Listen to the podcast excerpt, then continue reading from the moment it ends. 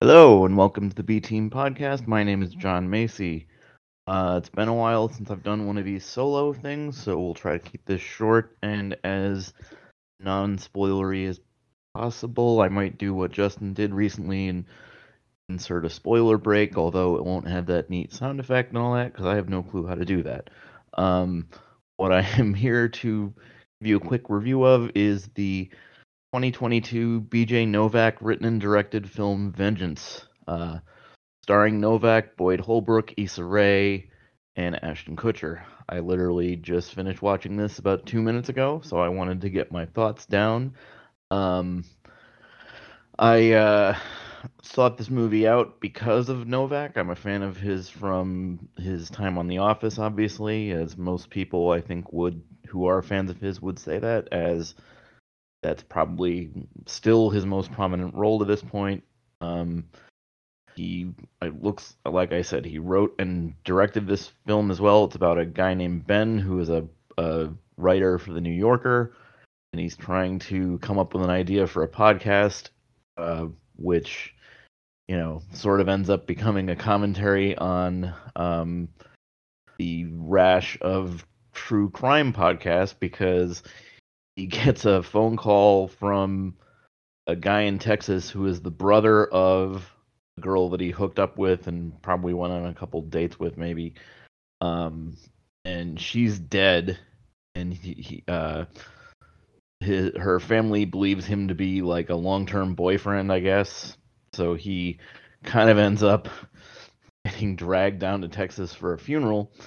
And he has this idea to um to do a podcast basically talking about the the for lack of a better term the cultural divide between people in blue states and red states essentially and how you know the um just the different whoops computer um just the different views on how the world works. And i mean you know and it does turn into a you know where he initially goes down there to try to do podcast that seems kind of exploitative um, in the sense of you know he's basically just trying to point out the difference in thought patterns in uh, different people in certain geography, and it comes off kind of douchey and exploitative. And that's generally, you know, Novak is pretty good at playing douchebags. Um, and uh, so Boyd Holbrook plays the brother, and he's convinced that she was murdered. Um, so he sort of he sort of gets Novak to entertain that idea in the sense of oh he can turn it into like a true crime podcast like Serial or something.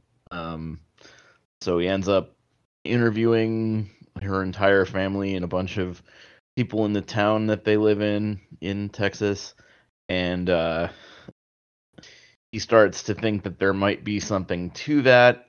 Um, I don't know how spoilery I want to get here. This is going to be really short, probably. Um, but anyway, I'm going to put in a, a break here for the rest of this. Uh, I'm going to give you a five count, and uh, at that after that, if you're still listening to this, you will be spoiled. So, five, four, three, two, one. You were warned. Okay. So, um, through a series of interviews that the Novak character does, um, the continuous thing he keeps hearing is, you know, the the public the public account of this girl's death is that it was an overdose, and you know he he doesn't know her real well. I mean, it, it's pretty much put across that they, you know, maybe went on a couple dates or something, and he'd been doing that with several women at the time, so it's not like he was particularly attached to her or anything. Um, but you know, so he just kind of goes along with that, and then everyone around her says, "Oh, there's no way she would overdose because she never even took Advil," and that just keeps getting repeated. And what I didn't think about at the time was that you know it almost seemed if I had been thinking, it almost seemed like too rehearsed that they all said that in exactly the same way. Um, so what you find out over time is that you know she was actually doing drugs, and uh, brother was hiding it, and the family was sort of hiding it, and the reason they believe that she had been in some sort of long-term relationship with the Novak character is because uh, she had put him put his name in her phone as code for her. You know, she was actually corresponding with her drug dealer under that name, and the fact that they thought that she was constantly texting this guy is why they believed her to be him to be her uh, significant other, where it was actually uh, regular correspondence with her drug dealer. Um, so, uh, you know, this goes on. This is a fairly short film. It's about an hour forty-eight. Um, and uh, so it's it's tightly done. Um, there's some obvious like fish out of water stuff that they do with Novak, as he's very much like a New York guy. He writes, as I said, he writes for the New Yorker. He's trying to uh, expand to podcasting. Um, Issa Rae plays his like podcast editor, and she's pretty funny in the couple scenes she gets, but in a different way than anything else I've seen her in, which isn't much. I admit it was mostly that uh, Netflix movie she did with Kumail Nanjiani. I think it was two years ago, which was decent. Um, but you know, she's constantly calling him out on how much of a douchebag he is, and um, you know, trying to as he gets further and further into the into the like mystery slash conspiracy part of it, she's trying to like rein him in somewhat in, in that she doesn't want him to get killed by these people who just carry guns around openly. Um, so you know, I don't want to get into exactly how it ends because I know I'm in in like a spoiler section. But why would would you bother to see this if I told you exactly how it was going to end? So I'm not going to do that. But um, I do want to credit Novak for um, this is fairly well written. Um, he's got a decent eye direction wise. I mean, he takes advantage of the of the territories in. It was probably filmed somewhere in the South. Maybe it actually was filmed in Texas. I'm not sure. Um, but he does have a decent eye for use of that space. Um, I will say that there are some like, you know, there are some like diatribes in it from multiple characters that could be looked at as like, oh, he's taking a position on, you know, whether Southern people are all idiots because they l- listen to jackholes like Trump and just believe anything that comes out of his mouth. Like, you know, and there's, you know, Trump is never directly referenced, but I mean, they do talk about, you know, it's sort of obliquely danced around that that's what they're talking about.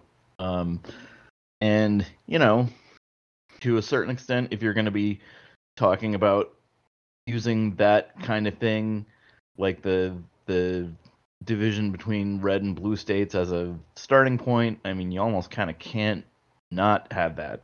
Um, but I will say that he does he writes it in such a way where it's not like it's kind of diatribe, but I never feel like I'm being preached at. It just seems like naturally how these characters would view that situation, um, rather than you know a lot of times when certain directors or writers feel the need to stick this stuff in movies or TV shows, it just becomes like out of character for the actual people to be saying the stuff, and it just you can tell like, oh, this is the writer or director talking right now. I mean, it probably helps a little bit that you know Novak did write this whole thing and he directs it, so it's sort of all his viewpoint to begin with, which at least makes it sort of uniform. Um, and the other thing I was kind of surprised by is I knew that he, you know, before watching this, I knew that he had written and directed it. I had no idea he was actually the star of it. Um, he always struck me as the kind of guy that would write or direct things and then not put himself in them. Um, but I thought he did a pretty decent job. I mean, he's never gonna I think if he's gonna be a lead in movies, it's gonna have to be stuff that he creates for himself. I don't think he's gonna be somebody that you know a big studio is gonna go to for. If this had been like a a big studio murder mystery conspiracy sort of movie, he is not somebody that I think a studio would go to to be to be the lead of it. Like maybe if he took this pitch to a big studio and they liked it, you know, he'd be able to write it or direct it. I don't think a big studio would have actually let him star in it. And he does a decent job with it. I mean, there is some stuff about, you know, how he you know, initially he has no and he's not, you know, openly abusive about it early on or anything, but he has very little respect for these people in Texas that, you know, because he kind of has the same thing of like, he views them as what the quote unquote liberal leaning media would look at them as like, oh, these are just a bunch of uh, southern idiots. Um, and he does, you know, his experiences with this family does kind of change his viewpoint and that you know some people will write off this entire thing as like oh well that's where it's preachy because you know nobody would turn around on this that quickly if you had these views of these people. Um and maybe that's true but it wasn't i didn't feel like i was being hammered by the by some sort of uh agenda messaging about it. I just thought it was a a decent little uh murder mystery movie that you know he uh that Novak wrote and directed and all that stuff and this clearly must have been some idea he had based on something or other. Um you know it's a commentary on the whole on the whole true crime podcast thing and essentially trying to craft a craft a story from the from real life events that had generally had pretty negative effects on some family somewhere, you know, and most of those crime podcasts are like that. That's why I don't listen to them generally because they're I also kind of feel they're sort of exploitative and like you start to not view these real people who have this horrible thing happen to them as people. You start to view them as like characters in a story, which is really kind of a shitty way to go. Um, like I listened to Serial when it first came out, and it was about that kid that supposedly raped and murdered his girlfriend and whatever. And like I found myself getting kind of creeped out by it, just the way that that people seem to view it, and uh, that made me swear off those kind of podcasts. And now I just listen to like interviews with comedians and and uh, Star Trek reviews and stuff, and our stuff, which is largely like movie reviews and Star Trek reviews and all that kind of thing.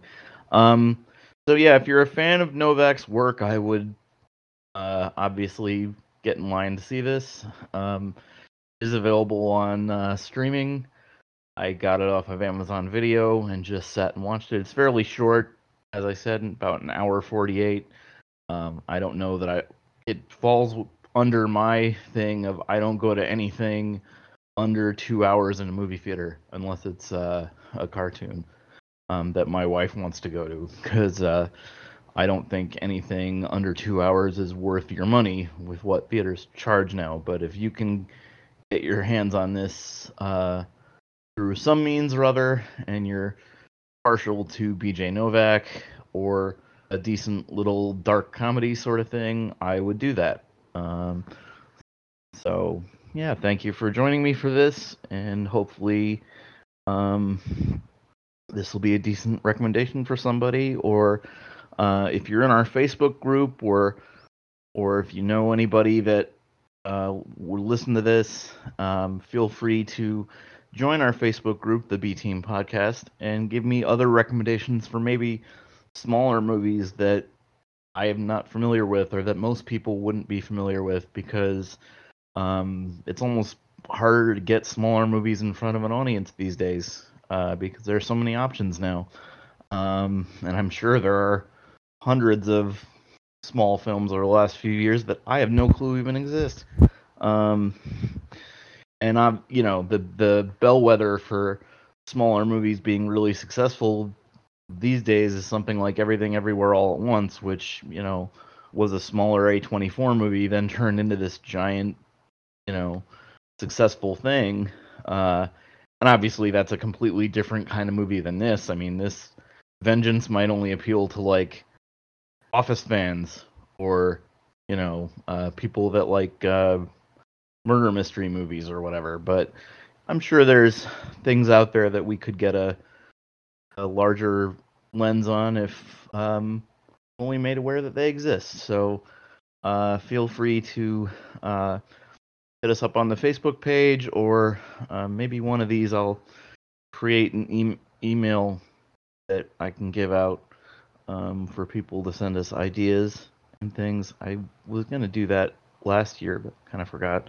Um, anyway, thank you for joining me, and um, I hope to have another one of these out shortly with the for the uh, for the Jon Hamm uh, Fletch reboot, Confess Fletch, which was just released on uh, streaming. I want to say yesterday.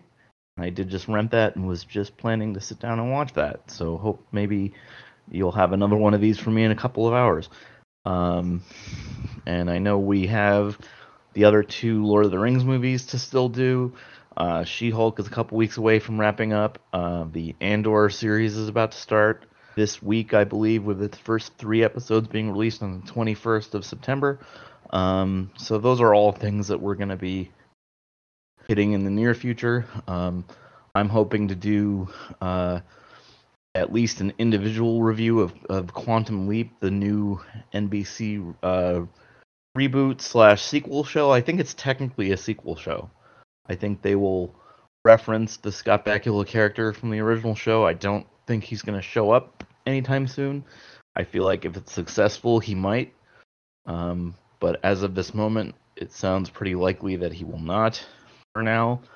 Um, and I love that original show, so I definitely would like to review the new one for at least a little while. We'll see how long it's good for. Um, so thank you for joining me. And uh, oh, one other thing, Brendan and I have also recorded a book review of the Heat 2 novel uh, written by Michael Mann and Meg Gardiner, which will be released later this week. Um, it's our first book review, and he and I were throwing ideas around for a couple more, so maybe that's something we'll start doing. Um, branching out, continuing to branch out the show and what what it's used for. So, uh, thank you again, and have a great rest of your weekend.